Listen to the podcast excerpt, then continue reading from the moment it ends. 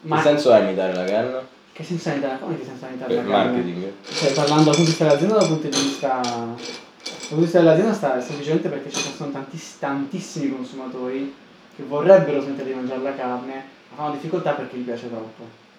Sostanzialmente questo è il punto. Ok. Se riesci a fare un prodotto che sostituisce perfettamente la carne dal punto di vista nutrizionale e del sapore, hai vinto. Hai vinto, cioè hai conquistato un mercato che è gigantesco, è in crescita.